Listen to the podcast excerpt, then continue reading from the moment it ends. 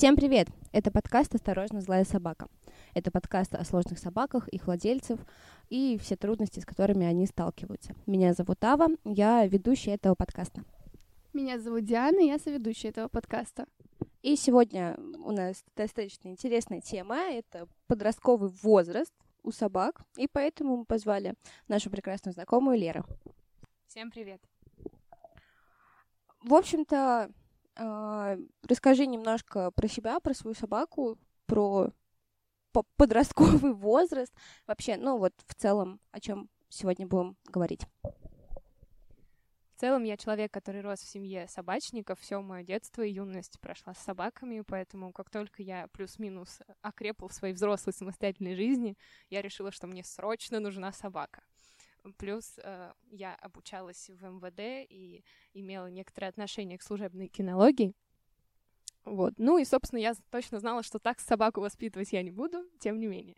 В какой-то момент мы решили завести собаку. Долгое время с молодым человеком выбирали породу, остановились на стафе, американском стаффордширском терьере, щенка которого случайно увидели на улице, и я влюбилась. Изначально, в целом, Шир не был простой собакой, и поэтому я не могу сказать, что подростковый период ударил как-то резко, потому что проблемы были всегда. И в его случае подростковый период — это, скорее всего, был момент, когда именно начало всплывать что-то новое и неожиданное, как многие в целом и описывают его, что твою собаку как будто подменили, происходят неожиданные, странные и по большей части неприятные вещи, к которым ты оказываешься не готов, и приходится по факту в моменте думать, что же с ними делать. А какой у Шира возраст сейчас? Ширу сейчас 10 с половиной месяцев. А в какой момент ты поняла, что начался подростковый возраст? И как ты это поняла? Это было где-то в декабре, то есть ему было около 5-6 месяцев, ну, 6 месяцев, да. И у нас начались проблемы с собаками, которые заключались, ну, вытекали из его перевозбуждения. И во время игр он, прикусывая собак, у него от возбуждения сводила челюсть и замыкала, собственно, на другой собаке в тот момент у меня случались, конечно же, какие-то супер атаки страха, потому что я сразу начинала думать, что ну все, я подарок для всех любителей стереотипов, потому что я хозяйка агрессивного стафа.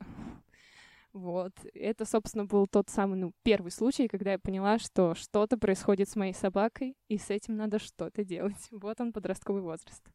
А почему ты решила, что это именно, именно подростковый возраст, а не там еще что-то?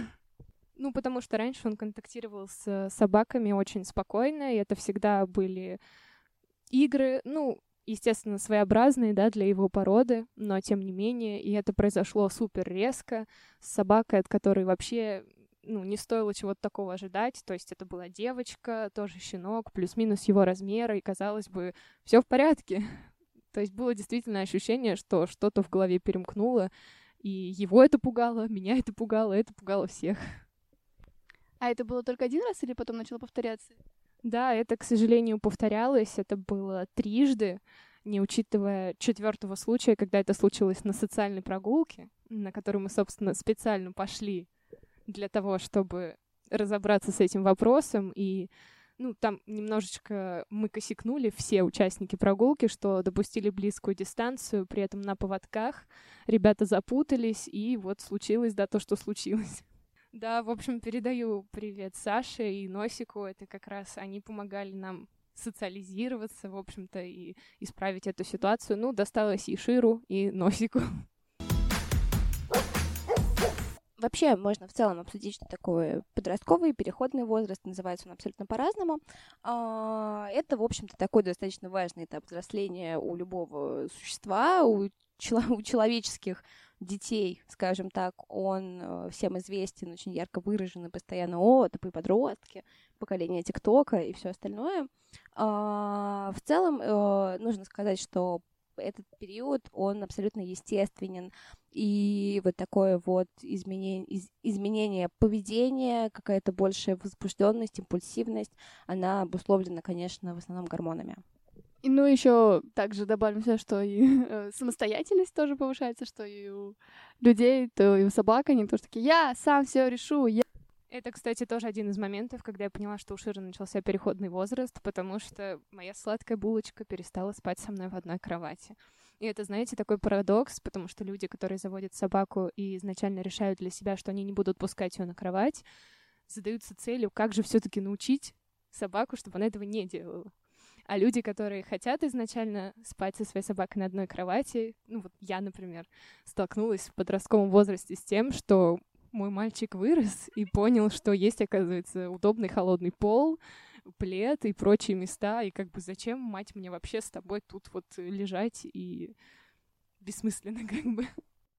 Мы не даем тут каких-то рекомендаций по коррекции, но тоже очень важно учитывать, что именно сепарация очень важна для всей жизни собаки, поэтому в подростковом возрасте очень важно эту сепарацию пройти как владельцу, так и собаке. У меня с этим был косяк. И до сих пор немножко этот косяк мы а, разгребаем. Вот вопрос у меня Каве. так как мы обе взяли своих собак э, в возрасте почти полугода, ты замечала у своей собаки вот то, что он, когда ты его взяла, у него уже был подростковый возраст, или он начался чуть позже вообще?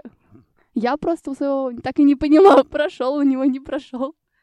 А, в силу того, что собака ко мне попала уже психом, и, в общем-то, психом остается до сих пор, а, то я не могу сказать, что как-то а, явно было хуже в подростковый возраст. То есть он, наверное, попал ко мне реально в подростковом возрасте, и в год и три так, по щелчку это все закончилось. Он стал более вменяемый и адекватный. Я тогда еще подумала, что, может быть, он не, там, не гиперактивный, не тревожный, а просто это был подростковый возраст. Но потом, когда там через пару месяцев случился откат, я уже такая, а, нет, все нормально, он реально просто псих, а как бы подростковый возраст только как бы предлог. Вот, но в силу того, что, опять же, там есть история о что его отдавали, забирали, то я думаю, что у него, то пик, конечно, пришелся на нас, плюс период адаптации пришелся на пик, вот этот вот там типа 7 месяцев, вот самое вот это вот трешовое состояние обычно, а, как раз это, ну, был период адаптации. И поэтому, не знаю, ну, было плохо, э, было плохо очень, и, наверное, в том числе связано с подростковым возрастом, но, опять же, у нас не было условных прощупываний границ, не было попыток сепарироваться, не было попыток решать самому никогда, потому что всегда все строилось через какой-то вот ну, то есть, типа, то, что он мог контролировать, все было через меня, скажем так. Ну, свое состояние и поведение. Я вот тоже все время, когда брала, ну, когда я взяла, я думала, что у меня будет собака-подросток, вот, но, мне кажется, первые два месяца вообще не ощущалось этого, вот. Ну и плюс он, он очень поздно поднял лапу, типа только месяцев 10, а да я все это время пила как щенок. Вот, и я все время гадала, так, но если он еще не поднял лапу, значит, он еще не подросток или уже подросток.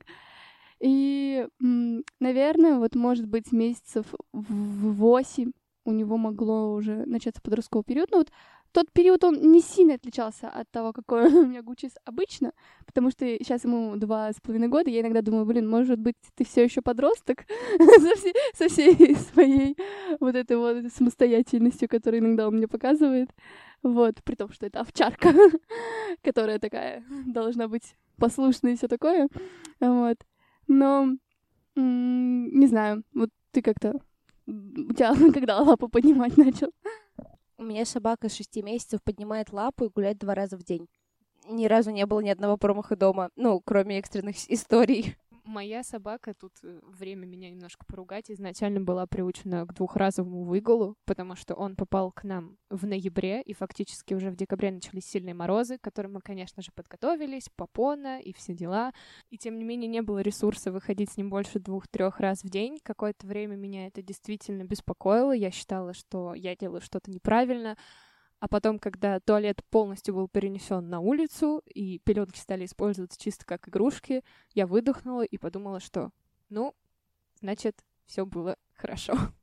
Я не знаю, за что тебя ругать, потому что моя собака в возрасте там пяти с половиной, получается, ну, шести месяцев, у него даже не было пеленок дома, в смысле, он просто гулял два раза в день с разницей типа в 12 часов всю жизнь так было, и как бы никаких пеленок, никакого туалета не было, но а, сейчас моей собаке также получается два с половиной года, и он очень вменяемый, он стал сильно спокойнее после двух лет, а, даже не спокойнее, взрослее. Он все еще шебутная дурилочка, но какая-то думалка включается лучше, плюс как бы, ну, начинают выявляться какие-то все-таки более такие штуки про концентрацию на мне на улице, про типа около бордырячие заходы формата пройти два шага, посмотреть, что я там делаю, а, смотреть на меня, пятиться назад. Ну, и, в общем, ну, вполне себе включенный и классный. Я прям заметила, что он вырос и стал постарше.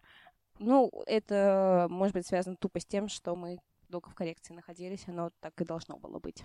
Про концентрацию на тебе, мне кажется, тут такой классный момент, когда стоит поговорить вообще о сепарации во время подросткового возраста, потому что, несмотря на то, что я максимально готовилась к появлению собаки, лопатила литературу, мы занимались там с некоторыми разными специалистами и так далее.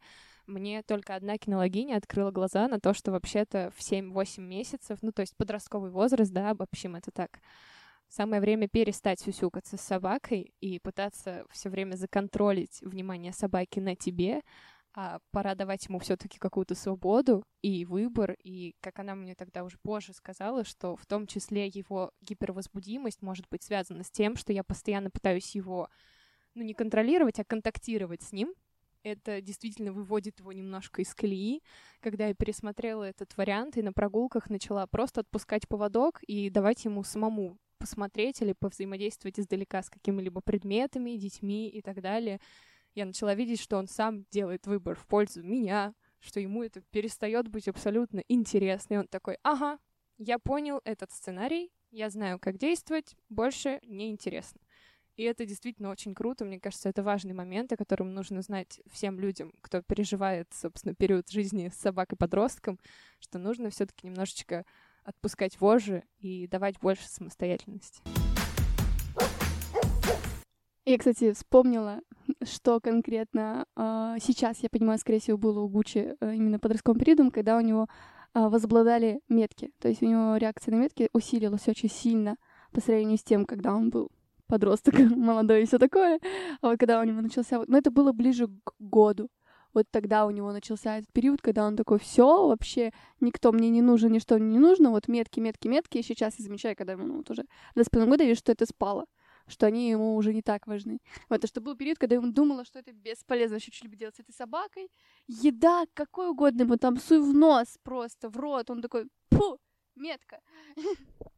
Таким вот достаточно, на самом деле, плавным образом мы перетекаем к теме полового созревания, которая тоже очень важна в подростковый период, потому что именно в подростковом возрасте вылезает вся жесть, связанная с половым поведением. Причем я не знаю, насколько это выражено у сук, точнее, я знаю, что это выражено не так сильно, как у кобелей, но вот владельцы кобелей, нас тут в помещении целых трое из, из, из трех, вот, а, у меня собака, слава богу, в подростковом возрасте, да и не, ну, как бы до кастрации она была уже, ну, после окончания подросткового возраста, не особо ему были интересны метки. Ну, я потом, если будет время, расскажу классную историю о том, как моя собака перестала лизать любые метки вообще. Вот.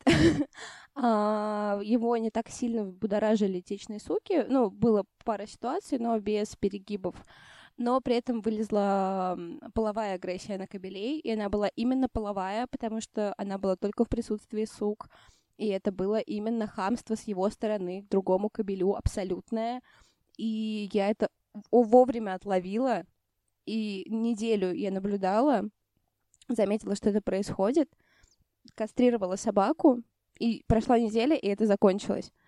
То есть две недели, и мы решили эту проблему просто тупо кастрацией, исключительно из того, что я отследила. Если бы я этого не отследила, скорее всего, она бы закрепилась, и все, потому что конфликты, ну, пер... ну, шли дальше. А у вас есть какой-то такой опыт классный с этим связанный?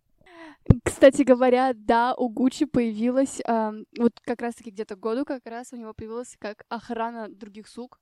То есть это при том, что у меня тревожный кабель, который старается со всеми такой, я с миром, я с миром, все дружим, все хорошо, но вот была ситуация, когда и я заметила это только потому, что с этим же кабелем без суки все отлично. Появляется сука, они начинают драться. Я вообще не знала, что у меня собака может драться, потому что, ну, это, когда кто-то начинал на него, он либо уходил просто из конфликта, такой, все, и нет, либо он сразу принимал эту подчиняющую позу, там, живот показывал, типа, все, все, все, и вылизывал там морду или еще что-то, в общем, всячески пытался сгладить этот конфликт. А здесь он сам начинал рычать, там, бычить, вот просто такой. Я думаю, блин, у меня Шелти, у меня Шелти, который кидается на кабелей.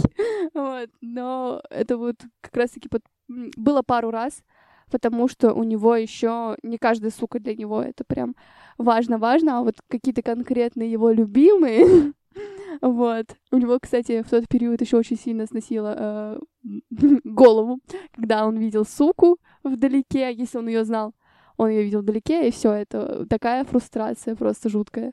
У нас был похожий момент, э, когда я начала замечать, что другие кобели, независимо от присутствия сук, относятся очень э, настороженно, чувствуют себя напряженно в присутствии Шира. И это так смешно, когда ты человек, который учился и учится как бы отслеживать состояние своей собаки, язык жестов и прочее. И я видела, как Шир буквально не понимал, что происходит. И он действительно принимал, э, ну, так сказать, примирительные позы, он начинал вылизывать кобелю морду и так далее. И это действительно был, ну, забавно, да, как бы это жестко не звучало, но тем не менее, слава богу, мы обходились без конфликтов, потому что в тот момент мы уже, ну, были близки к тому, чтобы проработать историю вот с собаками, про которую я говорила раньше, которая началась в подростковом возрасте, и, собственно, то же самое было в поездке недавно, когда в соседнем от нас домике жил кабель, уже сформировавшийся взрослый, около двух с половиной лет, тоже став, э, с которым у них было достаточно напряженное знакомство. И в целом, я думаю, обошлось бы без драк, но мы как бы рационально с хозяевами приняли решение их насильно, да, не сталкивать к общению и просто обходить этот момент. Вот, пока, слава богу, какой-то сильной концентрации на метках или на суках у нас фу не было расскажу быстро историю про метки. У моей собаки, как и у любого уважающего себя кобеля, во время нюхания меток начинался флемин. То есть он э, стоял, у него тряслась челюсть, он э, стоял, лежит воздух и такой вот. А, меня это не особо никогда не парило, это не было чем-то маниакальным, ну, как бы дело это делает окей. И один, одним прекрасным зимним днем мы с Гави гуляли, и он также ходил, нюхал метки. И я смотрю, что-то странное у меня с собакой, он стоит около столба и в очень странной позе. Я подхожу, он пока нюхал и вылизывал метки, прилип языком к железному столбу. А, я уже думала, что с ним делать, бежать за теплой водой за какой-то, ну, то есть как-то его оттуда снимать. Uh, но он сам радостно оторвался, хлещет кровище на снег. Uh, слава богу, он не сильно прилепился, но, конечно, неприятно.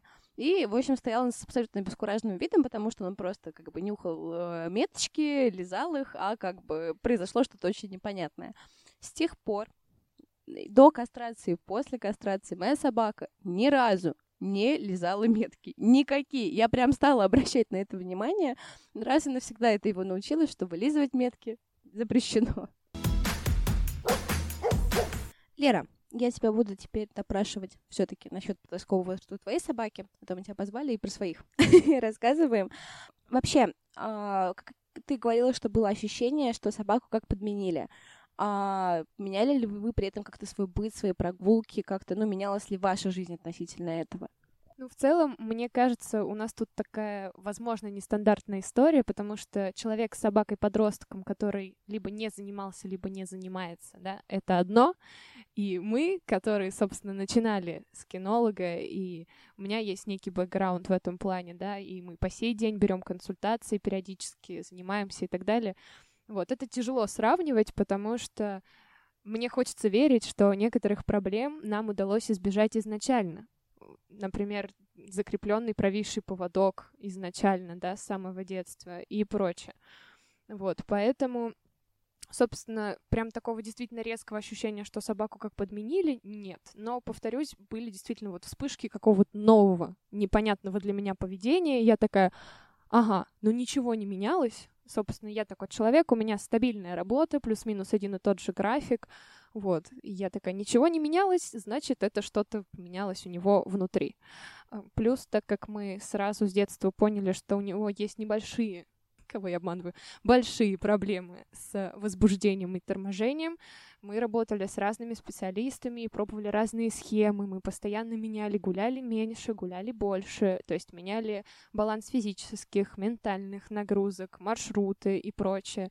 И поэтому, конечно, даже сейчас, вспоминая, мне сложно немножечко отследить корреляцию где какие-то вещи, были ли они связаны, да, со сменой э, ритма жизни, там, прогулок и прочее, потому что мы это делали, исходя из каких-то других проблем, да, и как они отразились на подростковом возрасте, тут сказать, конечно, немного сложно, но, тем не менее, повторюсь, я считаю, что это действительно супер полезный опыт, что мы занимались и занимаемся и по сей день, и думаю, что это действительно помогло избежать большого количества проблем, которые нас поджидали в подростковом возрасте. И, конечно же, в подростковом возрасте как раз-таки вместе с сепарацией, как ни странно, я почувствовала, наоборот, его привязанность ко мне. Он стал нарочно воровать вещи или делать определенные действия для привлечения внимания, когда я, например, уходила в ванну условно и закрывала дверь и прочее. То есть э, он занимался разрушением, потенциально зная, что это нельзя, хотя, естественно, его никогда не ругали, не наказывали, но, тем не менее, он считывал мою реакцию после этого.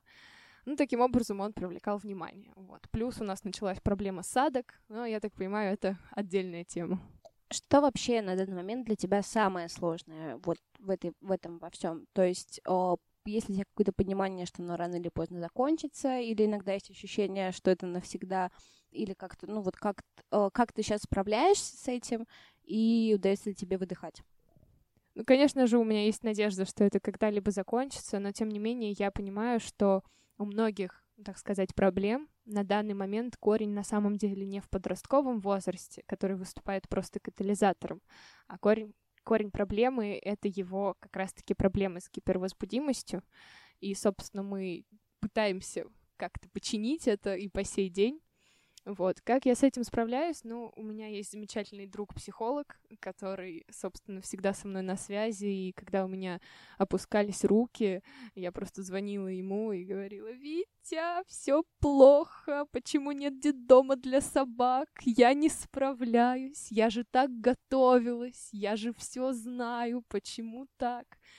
Вот. И, естественно, у меня даже был пост в Инстаграме, который я писала после подобного случая, на тему того, что когда опускаются руки, поднимаются лапы. Естественно, мы все живые люди, и мы срываемся, и я тоже бывало могла и крикнуть на Шира, и просто вывести его в другую комнату, потому что я знала, что я могу себя не контролировать, когда он, допустим, делал очень болезненные садки. Это собака 20 килограмм, которая царапает тебя и пытается на тебя вскарабкаться. Приятного мало.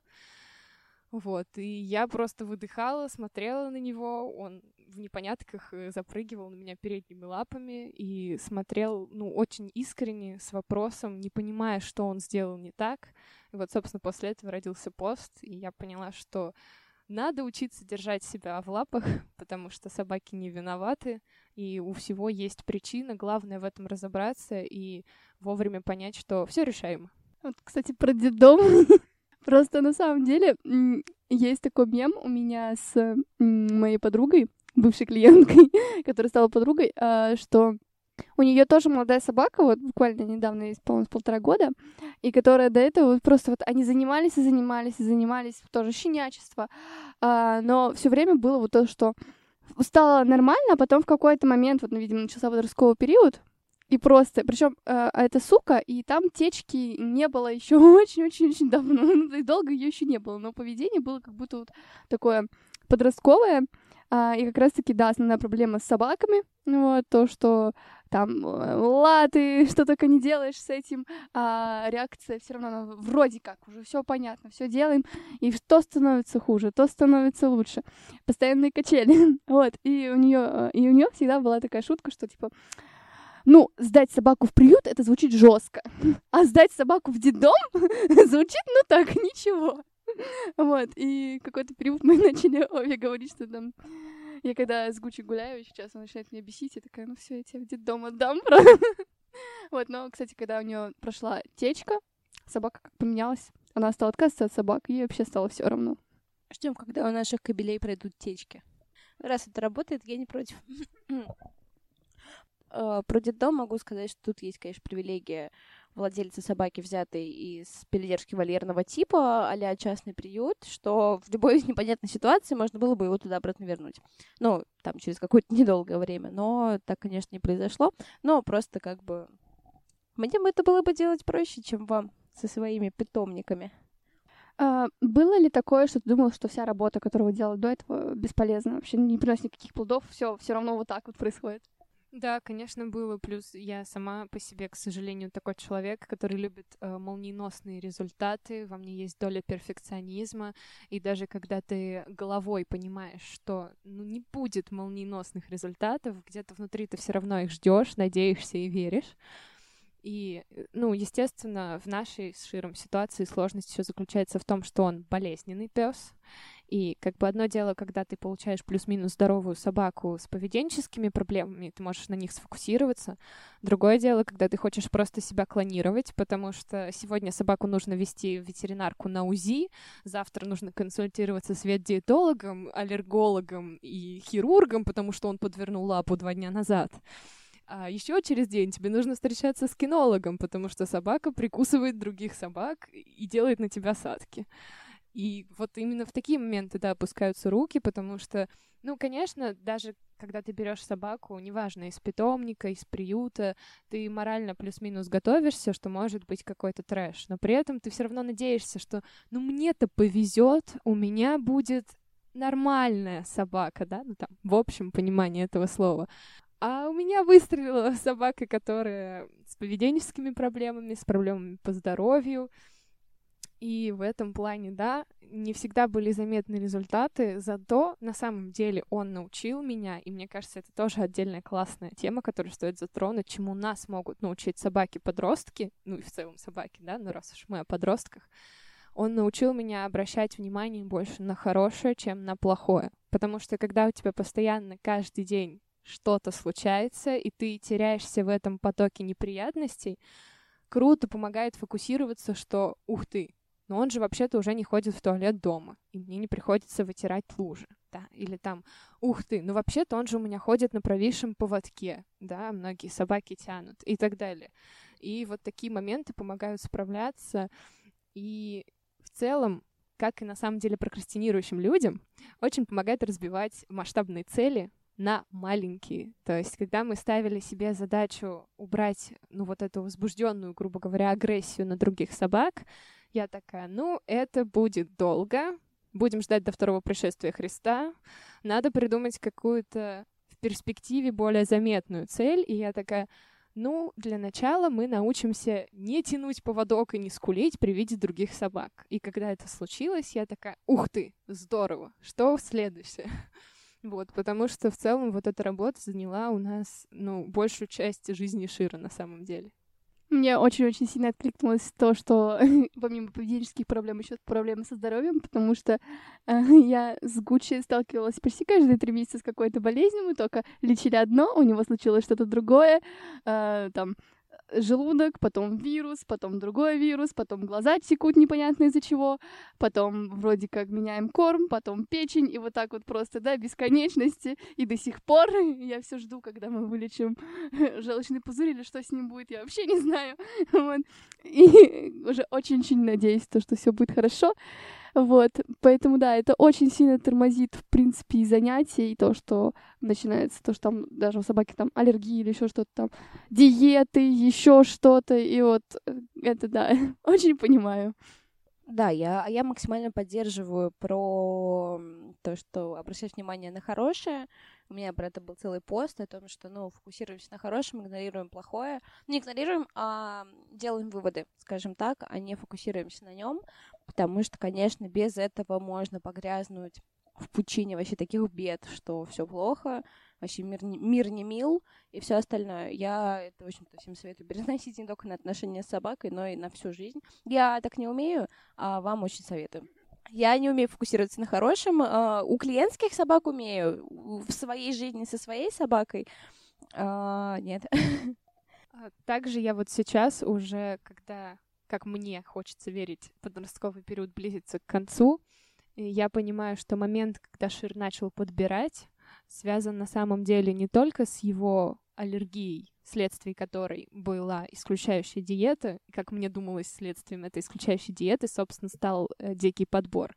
А сейчас я понимаю, что это еще также плюс-минус связано и с подростковым возрастом, потому что, наверное, будучи он взрослым, сформировавшимся псом, наверняка ему было бы проще выдержать, скажем так, такие ограничения, да, а тут как бы совпало то, что перестали выдавать няшки-вкусняшки и прочее, посадили на безвкусный корм, который только пахнет чипсами, и еще и подростковый возраст. Конечно же, он превратился в ребенка пылесоса, и, собственно, в этом же подростковом возрасте у нас всплыла история с поеданием дерьма. Итак, Блиц, подростковый возраст. Это сложно? Да. Ты можешь сравнить свой подростковый возраст с подростковым возрастом с Шира и как-то, ну, перенести его опыт на свой, скажем так? Нет, не могу, просто потому что сейчас будет нескромная фраза про то, что Ширу очень со мной повезло, а моя мать была строгих порядков, и мне бы не позволили делать, ну, плюс-минус то, что делает со мной Шир, и при этом его еще и не ругают я бы получила моментально, и как бы все такое поведение пресекалось, ну, из серии. Я не могу просто не гулять с Широм, если он плохо ведет себя на прогулке. А если я не пришла вовремя домой с прогулки, меня могли не пускать гулять. ну, как бы. Так что, увы, тут так не работает. Делаешь ли ты ставку на то, что с окончанием подросткового возраста ваша жизнь станет проще? Я скорее делаю ставку на то, что чем больше мы вместе, тем больше я его понимаю, и тем больше мы работаем над некоторыми проблемами.